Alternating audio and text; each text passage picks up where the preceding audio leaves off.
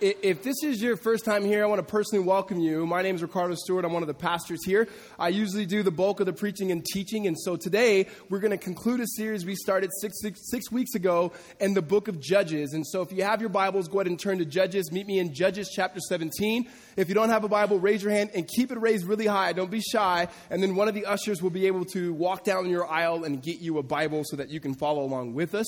And if you don't own one, keep the copy that we're handing out. It is our gift to you. A couple things. Immediately following this service, we are going to have a Q&A. So any questions you have pertaining um, what is said today, what wasn't said today, um, anything in Judges or anything pertaining to Christianity as a whole. Uh, stick around about five minutes after the service. Uh, we'll be able to start that Q&A, and we're also going to do it again after the 5 p.m. service um, following the services. Um, also, next week we start a new series. I want you guys all to be here for the beginning of this series. This is a definite, tangible, tangible uh, series in which we titled Blessed. And what does it look like for us who have been blessed to be a blessing? How do we serve? How do we continue to participate as a community and so forth? It'd be really good for many of you who are new to this church. I mean, in the last three weeks, we feel like you guys showed up from somewhere. Uh, we'd like to try to get you guys connected into the life of our church and, uh, and uh, make some things happen. And so just wanted to let you know that. All right, let me give you guys a heads up on where we're going today. If you were not here last week, I told you this is not a, a sermon that you, you probably want your kids in. And so um, there's a lot of graphic, very, very difficult things to teach. This is by far the hardest sermon that I've taught throughout Judges, and probably one of the hardest sermons that I've ever taught because of the nature of what's written in the scripture. And so I just want to let you know that from the front end. Um, we are covering five chapters, and so the bulk of it will be me paraphrasing a lot. And so you'll be like, wait, what happened? How'd that connect with this? I'll try my best, and we'll land at some spots and give some application. Chapter 19, for the most part, we'll spend a lot of our time there and looking at how bad it got for the people of Israel, okay? And so let me just let you know on the front end, if you go, okay, what did Ricardo talk about? He talked about how bad it got for the people of Israel. Okay, what, how bad it got for the people of Israel. So, um, with that, let's, let's pray. And please pray for me to get through this message. Father, we, uh, we thank you for the gift of your Son, the revelation of who you are through your word. We thank you that you were honest to us about who you are and what you are like and you're honest about who we are, and especially who we are apart from you. God, there are some difficult, difficult things to say in here. Um, I pray for your spirit, that your word says that the Spirit of God is a comforter. Lord, we need the Spirit to be our comforter. Your word says the Spirit of God brings about conviction of sin and of righteousness. Lord, we pray for that. God, we ask that we'd be able to heed your words. In Jesus' name, amen. So we have these things here called redemption communities, and they're smaller gathering of people that meet. Uh, they're like a small group, and some of you have been a part of a small group. Now, in a small group, what will inevitably happen at some point is that your small group leader will say, "Hey, um, what we want to do is we want to go around and have everybody share their story." Um, that's code language for I don't want to prepare for the next six weeks, so you guys just can keep keep leading, right? And it's really powerful because you get a chance to hear everybody's story. Now, here's how this goes. Inevitably, there's somebody in the group that you know and you know who they are, you maybe hung out with them and so forth, and you know that maybe they have a pretty bad background or a bad upbringing or something like that.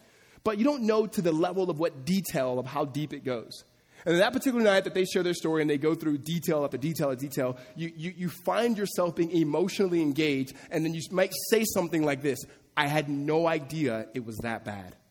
Like I knew about it, but no idea it was like that. That's the experience that we get towards the end of Judges. In fact, chronologically, Judges is over. Samson was the last judge, but it's almost like the narrator says, here's an uh, appendix, uh, chapter 17, 18, 19, 20, and 21. And, and, and think of it this way if, if first 16 chapters were a bird's eye view of going, this was bad, this was bad, this was bad, and it was kind of giving us a view, now he's saying, okay, come to the ground. And let me give you some examples, some snapshots here of how bad it really got. And by the end, we go, dang, I had no idea it was that bad when there was no king and the people of God did what was evil in the sight of the Lord. And that's what we look at today. And so these snapshots is this first couple chapters, we, we hear about a guy named Micah who takes religion or like God talk with no substance in his chest and lives in such a way that it just shows that he's ungodly. The Levite or the priest around him is ungodly. And then the following story is even more tragic. And the following story just picks up off of that. And then it ends. So, we got a lot to cover, right? And there's no redemptive like ending. I'm going to tell you. I got to the very end of it last service, and I could tell the people were looking at me like, "All right, tell us some good news." But no, no, no, no.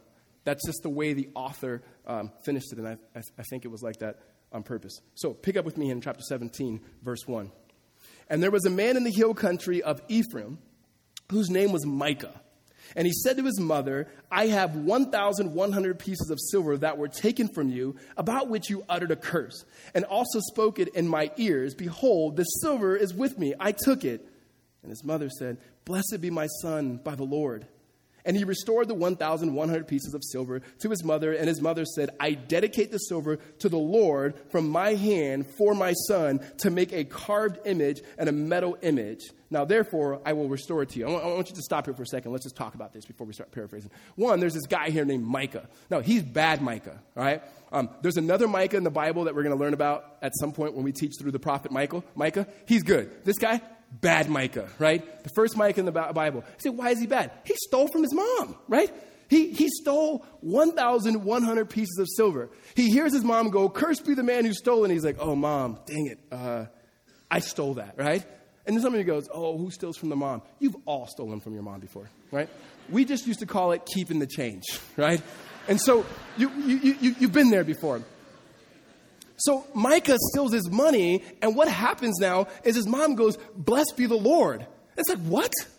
Like there, there's, a, there's a side of parenting, right, that we know is abusive, and, and like we don't, we don't condone that by any means. I think there's another side of that same coin is when you don't discipline your kids and you don't set any boundaries either. And so this mom just goes, Oh, you stole it? And you found it? Praise be to God. And it's like, What's up, mom? None of our moms were like that, right? You stole it? Get your butt in the room right now. I'll be there in a second, right? Maybe my mom talked like that, right? So there's, there's this sense where, and then she says, Blessed be the Lord. Now, here's something that you need to understand of all of chapter 17 and 18, right? It can be summed up to this. There, the, the grossest or most dangerous form of godlessness is when our godlessness is wrapped or couched um, ultimately in an exterior that looks godly. Meaning, when we know how to say the right things, and we know how to look very religious and know when to stand up and when to sit down and know certain scriptures and know things about God, but yet there's no substance in our being. That we're not living from a heart that begins to serve and love and follow God. It's just fake religion, and that's what we have here. And it looks on the outside, she's like, Praise the Lord. I'm going to give my money to the Lord. Only 200 though. I'm going to give it to the Lord.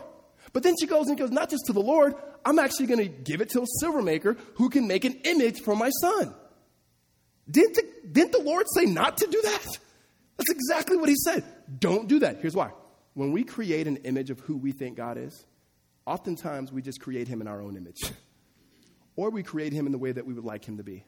We want a loving God, but then we don't want to show the, the side of God that's, that shows judgment and wrath. Or we say we understand that God is a God of justice, but we don't really want to show his compassion that what happens is we begin to form God um, into a particular image that we think could fit in our heart instead of having God be who He is and allow our hearts to be reshaped into the likeness of who He is, ultimately by His Spirit. What, what, you have here is picking and choosing what we like about God. And you go, what were the Israelites thinking about? What are we thinking about? The way it's called for us today is we're not carving things. What we just call it is very convenient, comfortable Christianity. That if there's a way that I can believe in Jesus my kids could be safe. I could be married. Things could be comfortable. I can have all my health.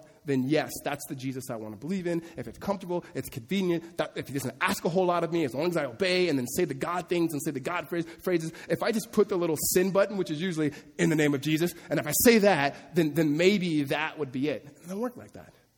And Micah begins to show his heart that his heart's not for God. He builds a shrine and doesn't build a shrine, he also builds an ephod. If you weren't here a couple of weeks ago, an ephod was something that the priest would put on. He wasn't a priest. And this wasn't the place or the house of worship, but he made it the house of worship. That place was actually in another location called Shiloh. Well, all he needs now is a priest. And guess what he finds? A Levite. And a Levite was a particular tribe of people, um, they were priests. And so he finds a Levite and he tells the Levite, hey, I got this ephod, I got this shrine, we could do this God thing here. Um, you could be my priest and I could be blessed by you and God will bless this. What do you think? And the priest is like, no, nah, I don't know if I should do this. He goes, I'll pay you. Yeah, I think I should do this. Right? And so the priest now is now his priest. That's the Levi. Now, the story progresses here because Micah's got things coming for him, but then the people of Dan come, okay? Look with me in chapter 18, verse 1, and you'll hear this phrase quite a bit. In those days, there was no king in Israel. Remember that. No king, no leader, no one's pointing them to God. And in those days, the tribe of the people of Dan was seeking for itself an inheritance to dwell in, for until then, no inheritance among the tribes of Israel had fallen upon them. You go, I thought all the nations had their, their, their land. No, no. Remember in chapter 1? God said, Go and take the land. The first group of people took it. The next group kind of took it. The next group kind of took it. And next group kind of. Well, then Dan didn't take anything. So, for all these years, they've been this semi nomadic people group who have not found a place. So, they show up to where Micah's at, but Micah's not at the shrine. He's not at his house, but the Levite's there. And they say, What are you doing here? And he goes, Oh, I was passing by, and this dude offered me some money, so I'm doing this priest thing over here. Got this little priest gig going on, but what's up, right? And, and then, then he says that the Danites say, Hey, why don't you pray to God on our behalf? Like, seek God and see if he wants us to go spy out this land so we can find a land. And so Micah prays on his behalf or excuse me, the Levite prays on his behalf. And then they go, so they send five spies out to the land. They see the people are unsuspecting, so they can just take over them. They see that the land is, has security and there's, there's plenty of things that they can have there. So they come back and they go, hey, we're going to go take that land. God never really said do that, but we're going to do it anyway. And they said, you know what? Give us this shrine. So they take the shrine. Give us your ephod. So they take the ephod.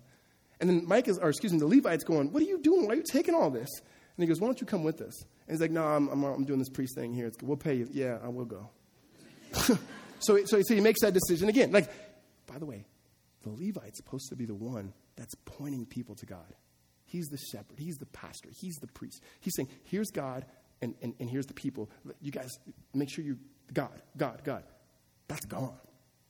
Well, you're like, where's Micah? What is he going to do? Micah comes back and he goes, What are you guys doing? What is this thing that you're doing? And he's like ready to fight them. And then, like, all the boys come out, like 5,000 of them um, come out. And he's like, what? Never mind.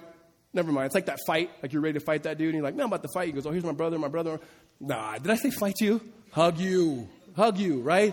Right? So, so Micah just gets everything jacked from him. And that's the, that the end we hear from Micah. But the Danites now go and they plunder these people and they take them out and they do it in the name of God, all this God talk. And, and, then they, they, they plant the shrine and the image that Micah had made, and they begin to worship him. And then you hear something towards the very end of 18 that makes you think, oh man, this was worse than what we thought. Look at verse 30 with me. Or actually, let's start in verse 29. It says, And they named the city Dan, after the name of Dan, their ancestor, who was born in Israel. But the name of the city was Laish at first, at the first. And the people of Dan set up the carved image. These are the people supposed to be worshiping God. They set up the carved image for themselves. And Jonathan, the son of Gershom, the son of Moses, and his sons were priests to the tribe of the Danites until the day of captivity in the land. I wanted you guys to catch that. The Levite didn't have a name until this point. And you catch who the Levite is, the priest? It's Moses, his grandson it's almost the narrator is going, this story is bad and this wicked uh, Levi, this guy's bad, he's bad, he's bad. Oh, yeah, by the way, it's Moses' his grandson. Like, like meaning this were the people who his, his ancestors, and not like far ancestors, his grandfather, God used and brought about uh, the people and saw the great acts of redemption and brought down the God, God's law. And it lets us know something here. What D.A. Carson talks about how the one generation gets the gospel and embraces it. The next generation just kind of assumes it, like, yeah, we're kind of Christian. Yeah, that's what we do. I kind of raised in a Christian house. And then the next generation completely misses it. They missed it. Like, they're missing it. It's, it, it, the narrator is saying, this is how bad it got on a religious level. Like, the most religious person there should be is missing it and missing the mark. Now, let me pause here for a second. That story, bad. Everything from here, even more tragic. Even more tragic. In fact, I know most of us are kind of like, not most of us, maybe some of us are visual learners. So when you hear a story being told and so forth, you begin to allow your mind to go there. You try to visualize it. I'm going to ask you, for the sake of uh, the nature of what's going to be said here, try not to go there. Just try to use your thinking minds as best as you can um, um, to, as this story is continue uh, to be read. Chapter 19, verse 1. In those days, there was no king in Israel. The narrator is trying to make a point God was not at the center. God talk, a lot of religion, but no relationship. Uh, there was no one pointing to God. And here's what happens individually and corporately and societally when you remove God out of the center and there's no worship of God. In those days, there was no king in Israel. A certain Levite was sojourning in the remote parts of the hill country of Ephraim, who took himself a concubine from Bethlehem to Judah. Let's pause there for a second. So the Levite, the godly one, this is the different Levite now. He's supposed to be godly. He's supposed to point people to God. Well, long ago, and these people knew this, God had set his design and his desire for what he wanted marriage to look like. You read about it in Genesis 1 and Genesis 2, and it's one man and it's one woman, not one man and many women, not many women and one man. Like, it's one man, one woman, and yet, throughout the scriptures, you don't see any of God's people, even the faithful ones. You don't even see them holding that. It's always a guy and multiple wives. And you know what? When you read the stories, it never works out. Like God knows one wife is enough, right? and, and, one husband is enough. Trust me, right? It never works out for him. Well, then now you have the Levite of all people. The Levite has a concubine. And a concubine is like a second class wife. That was in their day a side chick, right? And so that's who this, this concubine is to him. She's no more than just an object for him. And what happens, what we begin to see is in verse 2, is she actually walks out on the marriage.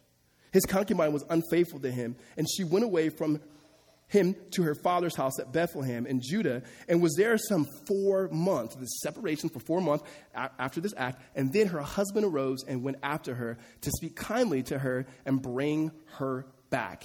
He had with him his servant and a couple of his donkeys, and she brought him uh, into his father's, her father's house.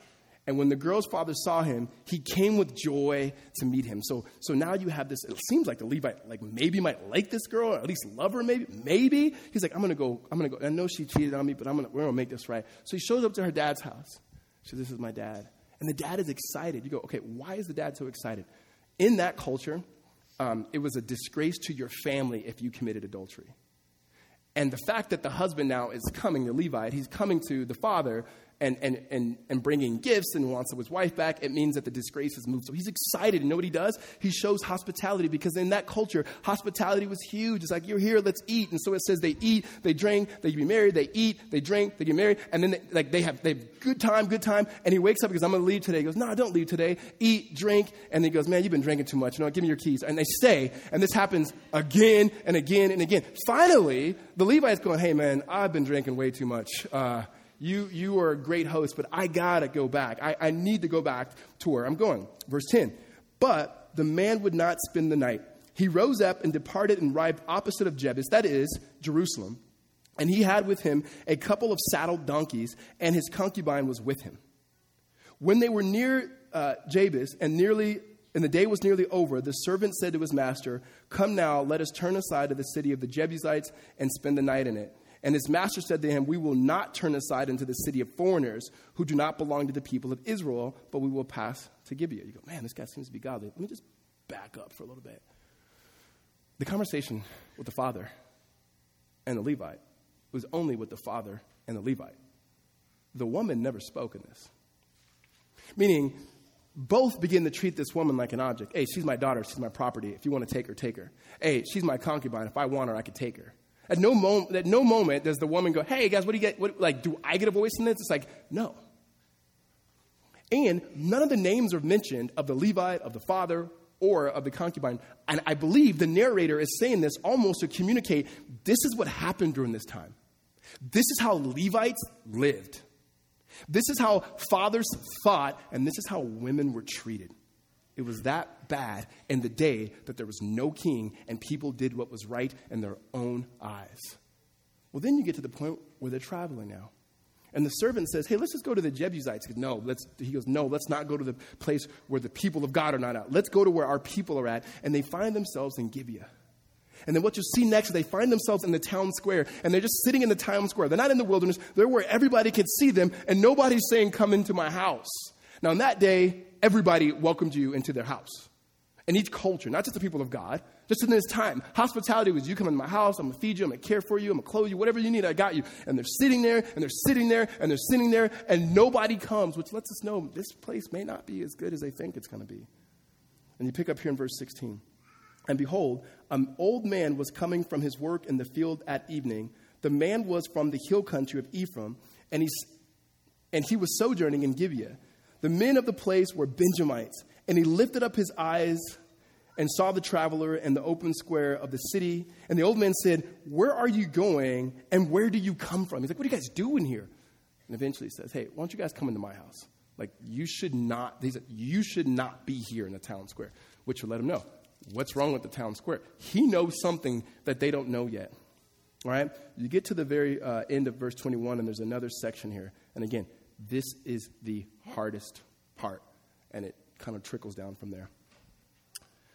As they were making their hearts merry, meaning as they were drinking, behold, the men of the city, worthless fellows, surrounded the house, beating on the door. And they said to the old man, the master of the house, Bring out the man who came into your house that we may know him. Um, that's knowing in a sexual way. These men are beating on the door saying, The guy who's in your house, bring him out here so we may have our way with him sexually. Um, the master said, verse 23, and the man, the master of the house, went out to them and said to them, No, my brothers, do not act so wickedly, wickedly, since this man has come into my house. Do not do this vile thing. So at, one section, it seems like he's going to do the right thing. He, he's going to do the right thing. He's going to protect him because now he's showing hospitality. He's supposed to protect him. Hey, no, you can't have your way with this man who's in my house. That, that, that, you shouldn't do that. that. That's sinful. Brothers, let's not act in this vile, wicked way. But then his next response shows that he he doesn't get it. He continues, says in verse 20 and 24 Behold, here are my virgin daughter and his concubine. Let me bring them out now. Violate them and do with them what seems good to you. But against this man, do not do this outrageous thing. So we hear this and we go, oh man, we'd never be there. Before I get back to this man, let me just talk about us. We're like that when it comes to sexual sin. We'll look at certain sin sexually and go, that's vile, should never do it, stay away from it, especially when it's homosexual sin. But then there's other areas we go, but this is okay. I mean, that's a sin, but like me sleeping with my boyfriend and me sleeping with my girlfriend, I mean, we're in love. I mean, we're going to get married one day. I mean, like, whatever, right? I mean, we'll, we'll accept God's lordship in this part of our life, but in this part of our life, I mean, come on, I mean, it, it's, it's 2016. But we would never put ourselves to think we're like this man, but yet our hearts are so divided, right? I'm not an idiot. Whether you're married or not, there's all sorts of sexual sin in our community. Not the community outside of these eight walls or whatever we have here, but the, the, the, the community within us.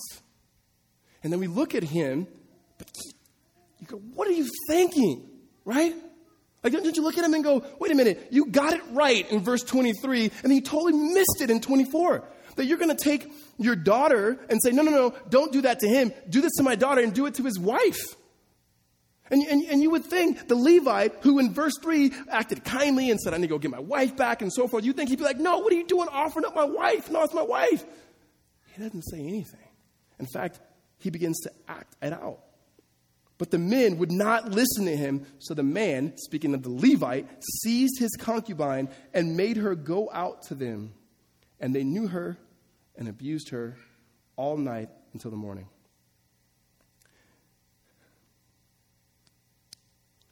And as the dawn began to break, they, they let her go. And as the morning appeared, the woman came and fell down at the door of the man's house where her master was until it was light. And her master rose up in the morning, and when he opened the doors of the house and went out to go on his way, behold, there was his concubine lying at the door of the house with her hands on the threshold. He said to her, Get up, let us be going. But there was no answer. Then he put her on the donkey, and the man rose up and went away to his home. And when he entered his house, he took a knife, and taking hold of his concubine, he divided her limb by limb into twelve pieces and sent her throughout all the territory of Israel. And all the people saw it, said, Such a thing has never happened or has been seen from the day that the people of Israel came out, came up out of the land of Egypt until this day. Consider it, take counsel, and speak. Um, you cannot hear that and not have a visceral response. And I, I want to acknowledge a few things here.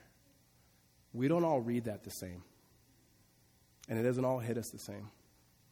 So, growing up, for me, um, we lived in the inner city, and I was around a lot of people who looked like me. And then we moved to the suburbs, and I was around a lot of people who looked like not like me. And every time there would be, you know, Black History Month, we do MLK Day, all these different things, right? It was a big deal for me in my church because it was comfortable. It was like I knew these people. It was like it was not just information; it was felt. But then what would happen at school, and it was me, like about three or four people, I would get this sense of like, oh shoot, everybody's gonna look at me, and it just became it just this weird feeling. It, it, it like Black History Month in that context, and and uh, MLK Day in that context, it, it's it was different for me, right? In a far different um, difficult way, we read it and go, we gasp. And there's, there's, there's, there's people in this room that read that, and they have a totally different experience of it. They have a totally different thought process of it. I, I understand that, that it's triggering and it's jolting. And to hear that is going, oh, oh, this is not what I expected, and so forth. And I just want to acknowledge um, we don't know what to do with that half the time other than acknowledge that some of us have experienced things that none of us could never even imagine. We think this is thousands of years ago in the scripture, but man, it's here. And it's in this room. It's in our lives. It's in our friends. It's in our family. It's in our children and so forth. And so this is real. I had a woman come up to me after the last service and say, I, it was really hard for her. It was really hard for her. And it's really hard for me. And it should be really hard for us. We should look at this and begin to think sin is trying to obliterate the people of God. That we sin because we're sinners, but we're often sinned against. And the very dignity that we have being created in the image of God, that people in their own sinfulness try to rob and take that away. And there's many of us who have scars that we go, they have taken something from us. And so sin has all its effects and all its brokenness. And the writer of Judges was, was, was honest enough to say, this is what happens and this is what continues to happen in the lives of people when there's no God. And it would be easy for us to think like, yeah, yeah, these ungodly people, but let me just think for a second, right? Like we, we, we watch shows like The Wizard of Oz and you hear people say, you know, you hear them say, we're not in Kansas because in Kansas it's okay, but we're not in Kansas, so expect anything to happen. Well, guess what? They're in Kansas. This is the people of God here. These were men who were objectifying women. And don't think it's not happening right now. Don't think just because it didn't act in this way that we look at our women and we looked at them in such a way that they are a piece of meat to us. It happens and it is happening and it's happening with the people of God. Listen to me, if you are a Christian, do not check out right now.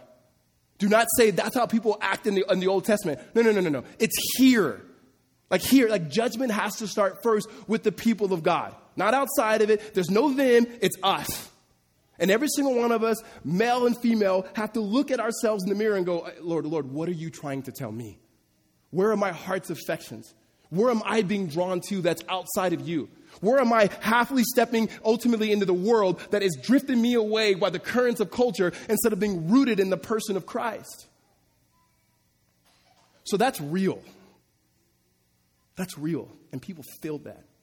And sin is continuing to affect us. This story doesn't end there.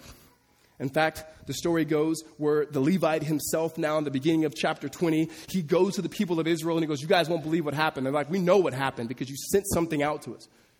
And he begins to tell this story, and he does what we often do here. Look at with me in, in verse 5 and, he's talking about what happened. He says, And the leaders of Gibeah rose against me and surrounded, surrounded the house against me by night. They meant to kill me, and they violated my concubine, and she is dead. So I took hold of my concubine and cut her in pieces and sent her throughout all of the country of the inheritance of Israel that they have committed abomination and outrage in Israel. You see how he hides? He kind of hides behind the truth. He doesn't say, hey, uh, they tried to get me, but I said, no, take her instead. He goes, no, no, no, no. They, they tried to get me, but then they took her. And we do that too. We will edit our sins so much to make it seem like it's not as bad. Like, we'll, we'll, we'll edit our sin to make it seem like it's so good. Listen, guys, I don't care who you are, you're a sinner, right? And sometimes it's like, you tell other people, you're a sinner. You need to know that so that you would actually reach out for a Savior. Like, that's important. And this guy hides this but what happens from it is something that had not happened until chapter one. The people came together. They came together. They wanted to act in justice. There's a righteous indignation, as there should be. If you're reading this and you're not thinking, who's going to go get those guys, you're not alive. You're not alive. When people say, well, I'm a lover, I'm not a fighter, that, if you have A, then there's no way they can have B. You can't be a lover without being a fighter. And maybe it takes for you to truly love somebody, have a kid, have a spouse. If someone did anything to my kid, I would, I would, I would probably retire. there, there's, there's, there's a, there's a, there's a, there's, there's just, you have, it's in you, it's in us, right? And so now they get together, they go to the Lord and they say, this is bad because these are our people but we got to go bring justice. And so they try to just take the guys. And they go and they, they go to Benjamin, the people of Benjamin. Benjamin's not just one person. And they say, Give us the guys of Gibeah. Now they're related. Give us the guys who did this. We're going to take care of business. But the Benjamites say, No, we're not going to do it. You know why? There's something about blood and family. How often have you been in a relationship with family or someone that's really close with you that you know you've disobeyed God in such a way because you don't want to use a relationship with them? And isn't it crazy that Jesus says, hey, you know what? Here's what I came to do. I'm not always just coming having this merry party, but I actually came to divide. And so sometimes loving me looks like actually hating other people. It's not that he's saying intentionally he's just saying if you have this wholehearted commitment towards me, there's certain things that you begin to do that, that you want to continue to do and an act of worship and praise and obedience of who I am that actually looks bad to people around you, but are you in? The Benjamites say, no, we're staying with our, our family right here, the Gibeonites. And so now there's a fight. There's not a fight, there's a war. There's a civil war going on. Like, like think about this. Chapter one, they were told, be blessed by God, take the land. Since they did not, sin crept in and crept in and progressed and progressed and progressed to now they're killing each other. And that's exactly what happens. And then the people of Israel, they don't just stop at getting these guys. It's so crazy what happens. Bitterness sometimes becomes vindictiveness. That you start off being bitter and then you become vindictive. So they take out the guys and they go even further and they go way past justice. They go to genocide. They start taking all the women and all the children who had nothing to do with that. And God did not say to do that. And they make a vow. They say, here's what we're going to do. We're going we're to absolutely blot out the name of the, ben, the Benjamites. We're taking them out. Nobody, everybody here, make a vow that you will never give your daughters to be married to them. Like, let's end it right there. And that's exactly what happens. And when the war is over, there's 600 survivors the Benjamites, men. And now Israel has compassion that, wait, what are we doing? We've made a vow. How are these people going to be able to continue? If you look with me in chapter 21, verse 1. Now the men of Israel had sworn at Mizpah, No one of us shall give his daughter in marriage to Benjamin. And the people came to Bethel and sat there till even before God. And they lifted up their voices and wept bitterly. Well, the rest of the chapter is them trying to figure out a way to get these, these men married. And it's bad. They say, well, you know what? Here's one. Not everybody showed up to Mizpah. In fact, there was one group of people who didn't show up. Um, why don't you guys go to them and, and, and then take them out, and then whatever virgin women are there, take them. There were 400. And they took the women. They said, We still got a problem because there's 600 men, there's 400 women. What are we going to do about these other 200? And someone says, Well, there's this festival that happens. And Jabesh Gilead, and what happens is people come out and they dance. During that time, the women would be out and they'll be away from their fathers, and their fathers can't really give them in the marriage, but if you just kind of take them, then that's okay. And so they hide in the vineyards, these men of the Benjamites. And when the women come out for this festival, they run and they snatch them and they take them. And it says they take their wives, not their wives. They take them and they abuse them and they make them and force them to become their wives. And there's this horrible picture. You go, wait a minute. Just a chapter ago, these people were the same people who were standing up in righteous indignation, who were coming together in unity, were reaching out and asking God to, to give them advice, and they were going to ultimately enact justice on this particular, this one woman who was abused, and then just a few verses later, they're co signing on 400. Like, how does that happen? Because when sin goes unchecked in our lives, that's what happens. When God is not at the center, not just in the periphery, guys, when He's not at the center, don't think it can happen to you and don't think it can happen to us. There's a lot of churches that were thriving at some point where the Word of God was being taught and people were saying amen and they were loving Jesus, only to this moment that they're not. And I'm not thinking of any particular ones in name. I'm just going, hey, it could happen. And you get to this very last part of Judges. in chapter 21, and the writer concludes with this in verse 23. And the people of Benjamin did so, meaning they took their wives. And so they took their wives according to their number. From the dancers, they carried off. And they went and returned to their inheritance and rebuilt the towns and lived them. And the people of Israel departed from there at, the t- at that time, and every man to his tribe and family. And they went out from there, every man to his inheritance. And then the last verse of Judges is the summary and the so what. In those days, there was no king in Israel, and everyone did what was right in his own eyes. And it ends. There's no redemption. There's no, oh, and then God raised up this other judge. He was like, no, I didn't. And I think the original audiences are sitting here during the time of exile as this story is being told and going, What happened? Why did we get here? Like, what's our history? And they told this story, this story, this story that the children and men and women go, It was that bad. And it was that bad with the people of God. It wasn't the Canaanites, it wasn't just the Jebusites. It was the people of God who had did these things. And so we, we, we, we end with Judges and we go, okay, what is our implications of who we know about God and what we got about us when we, as we walk away from this series of Judges? And there's just a few things I have for us here. The first one here, number one, God is merciful and gracious. Throughout this book, we've seen the people of God turn their back, turn their back, turn their back, turn their back, and God showed mercy, meaning He delivered them. They didn't deserve that. He delivered them. And then He showed grace. He extended forgiveness. He constantly was there for them. That He shows that He's merciful. Number two, though, but He brings judgment. You can't, oh, God's merciful and He's, and he's gracious. Yeah, but He judges. He judges His people and He judges those who are not His people. Like, God does not let sin go unchecked in individuals and in the lives of people. And so he, you, you see that He's a God who judges. And then number three here, and this is very applicable for us half hearted worship will lead to half hearted obedience. Let me camp here for a second.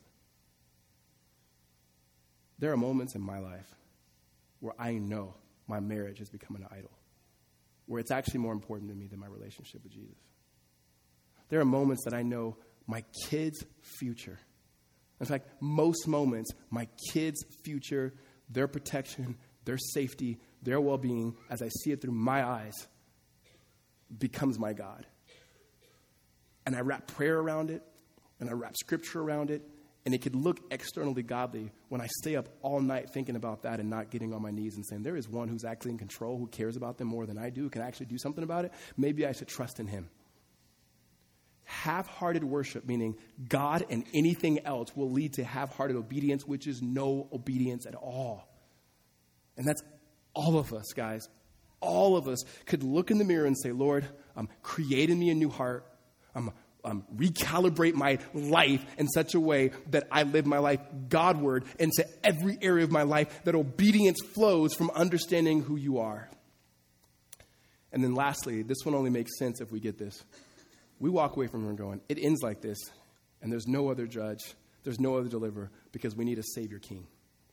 We actually need someone who can come and do what none of the judges could do. That means rescue and restore, to heal our hearts and to heal our land, to bring transformation in such a way that it could never be turned back that we ultimately need someone to heal, someone to bring about justice, someone who ultimately can take the judgment that's due our way and take it upon himself that we may live in the mercy and grace in which God extends. And there's no one in the scriptures that have come out of Israel that this can happen other than the one who created Israel would step into the world and do it himself. And we see that there's none other and there's no other name in which people could be saved other than the God Savior, Jesus Christ.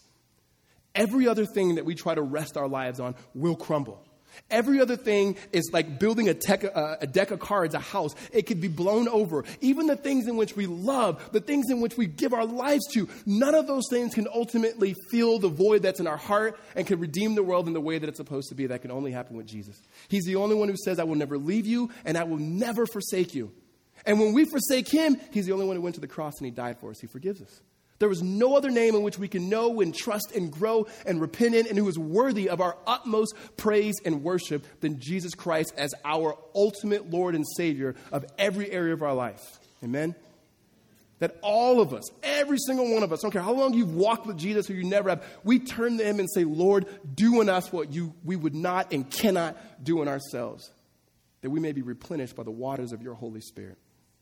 When we get that, and only in response to that, Jesus, we can walk away with the so what of this text. and the so what of the whole book of Judges. Do what is good in the sight of the Lord. There is a king, and his name is Jesus. And when you start there, you grow in there, you continue in there. The only response is to obey out of a loving relationship and understanding who he is for you and the people around him and do exactly what God said is good and pleasing corporately and individually that we may know he is our Savior. Amen? Let's pray. Father, you are good and you are gracious and you are holy and you are God. From the beginning of the pages to the very end, Lord, it is replete of our not getting that. I confess, Lord, I don't get it the way that I need to. We confess we don't get it the way that we need to. We think we do, Lord. and we're so thankful that you are gracious enough to continue to walk with us. I pray for those who weep and allow us to weep with those who weep. God, and we thank you that one day your word says that you will actually take every single tear that has been shed and that you will wipe it away. That Jesus, you are coming to heal the land and not for a temporary moment, Lord, but to redeem and to restore and bring heaven here, that things will be made right. You are our judge. You are a deliverer. You are a rock. You are a redeemer. You are a king. You are a savior. You are a Lord. And we confess that to you, Lord. Our hearts desire it. We know that we are prone to wander and to everything else. And so, Lord, would you, by your Spirit, continue to bring about the conviction which we need to know you, to follow you, and to humbly walk with you all the days of our life. We thank you for this series and all that it's done in us and through us. In Christ's name, amen.